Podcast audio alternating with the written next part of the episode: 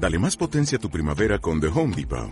Obtén una potencia similar a la de la gasolina para podar, recortar y soplar con el sistema OnePlus de 18 voltios de Ryobi desde solo 89 dólares. Potencia para podar un tercio de un acre con una carga. Potencia para recortar el césped que dura hasta dos horas. Y fuerza de soplado de 110 millas por hora. Todo con una batería intercambiable. Llévate el sistema inalámbrico OnePlus de 18 voltios de Ryobi. Solo en The Home Depot. Haces más. Logras más. Muy buenas a todos bitumeros. Hoy te contamos que 200.000 bitcoins han abandonado los intercambios de criptomonedas en los últimos 30 días hacia billeteras de autocustodia. ¿Cómo afectará el precio de Bitcoin? Además te contaremos que la Fiscalía Federal de Estados Unidos investiga la implicación de SBF en la caída de Terra. La actualización Shanghai de Ethereum podría llegar en marzo de 2023. Charles Hoskinson esboza un nuevo protocolo de privacidad para Cardano. Después de este adelanto, ¡comenzamos!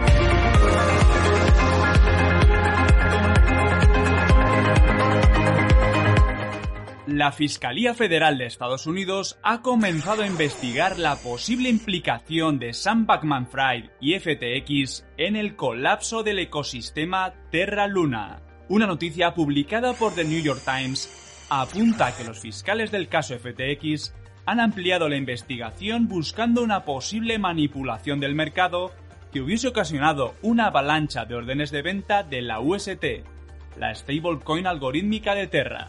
El desplome del ecosistema Terra se inició con un repentino aumento de las órdenes de venta de UST, imposibilitando que las órdenes de compra absorbieran el mercado, lo que forzó una presión a la baja del precio de UST que provocó la pérdida de su paridad uno a uno con el dólar. Como el token nativo de Terra Luna estaba vinculado a UST, la excesiva presión de venta provocó que su precio también cayera. Aunque no se ha podido probar con precisión cuáles fueron las causas detrás del aumento de órdenes de venta, se ha descubierto que la mayoría de ellas procedían de Alameda Research. Sobre este tema, Do Kwon, CEO de Terra, ha publicado un tuit en el que sugiere que ha llegado el momento de saber la verdad sobre el supuesto préstamo de mil millones de UST a Sam Bankman-Fried o Alameda que tuvo lugar poco antes de la caída de Terra. Los desarrolladores de Ethereum se reunieron el pasado jueves y han anunciado que la próxima hard fork, Shanghai, podría estar lista para marzo de 2023. La reunión estaba enfocada a decidir cómo se implementará la hard fork ya que es una de las más esperadas por la comunidad, pues permitirá a los usuarios retirar el Ether en staking en la Bacon Chain y sus recompensas de validación. Los desarrolladores han señalado que la máxima prioridad deben ser los retiros y que estos deben realizarse con la máxima rapidez para evitar problemas. Aunque la evolución de la nueva Ethereum es rápida, los responsables también han avisado de que la implementación podría retrasarse como ya sucedió con The Merge, ya que quieren disponer de tiempo suficiente para comprobar que todo funciona correctamente y asegurar una implementación sin errores. Shanghai, que ya cuenta con su propia red de pruebas, Sandong implementará otras mejoras en la red como la primera iteración del Sardin una técnica que busca mejorar la escalabilidad de la red. Y antes de seguir con la tercera noticia, queremos recordarte que puedes apoyarnos con un me gusta, suscribirte al canal y darle a la campanita para que os podamos seguir trayendo las mejores noticias del momento. Además, te invitamos a que dejes tu opinión en los comentarios aquí abajo. Charles Hoskinson, fundador de Cardano, ha hablado sobre la nueva sidechain Midnight y ha explicado que está diseñada para resolver el principal problema de los contratos inteligentes, la privacidad y la confidencialidad. Hoskinson explica que Midnight es el proyecto más complejo en el que ha trabajado y que a su lado Cardano parece un juego de niños, ya que está construyendo una capa adicional que debe ser compatible con Cardano, pero también debe resolver los problemas de privacidad y confidencialidad para convertirse en una capa de confidencialidad. El fundador de Cardano presentó Midnight hace un par de semanas, como una nueva capa centrada en la privacidad y especializada en el manejo de datos personales y comerciales de forma confidencial.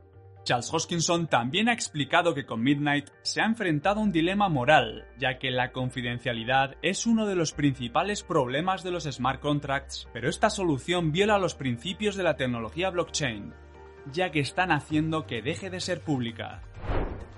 Y finalmente, desde que el pasado 7 de noviembre surgieran los primeros rumores de insolvencia en FTX, los exchanges han visto salir unos 200.000 Bitcoin valorados en más de 3.300 millones de dólares. El movimiento, bautizado por Will Clemente, fundador de Reflexivity Research, como el Gran Éxodo, muestra que los usuarios están comenzando a mover sus tenencias desde los intercambios a billeteras de autocustodia. Por otra parte, la caída del precio de Bitcoin también ha afectado a los mineros. Algunos de ellos han tenido que desconectarse de la red, mientras otros han reducido sus operaciones. Esto ha provocado que la dificultad de minería caiga desde su máximo histórico de 39,9 trillones a 34,2 trillones. Se trata de la mayor caída en la dificultad de minería desde la prohibición china. Según los analistas, esta caída supondrá un alivio para los mineros que se quedan. Actualmente el hash rate de Bitcoin se sitúa en unos 288,90 exahashes por segundo. Los bajos precios de Bitcoin han beneficiado a los pequeños inversores, que son aquellos con menos de un Bitcoin que acumulan 1,21 millones de Bitcoin, algo más del 6% del suministro total. Queremos saber qué opinas sobre este tema. ¿Crees que la salida de Bitcoin de los exchanges hacia billeteras de autocustodia puede aliviar la presión de venta y mejorar el precio? ¿O crees que con la salida de muchos mineros la presión de venta se mantendrá alta, lo que impedirá un bullrun? Déjanos tus comentarios aquí abajo. Y si has llegado hasta aquí, te invitamos a suscribirte al canal en este botón para poder seguir toda la actualidad cripto. En este lado encontrarás un vídeo que te recomendamos y en este otro lado una lista de vídeos para seguir aprendiendo sobre criptomonedas. Nos vemos el lunes, bitumeros. Adiós.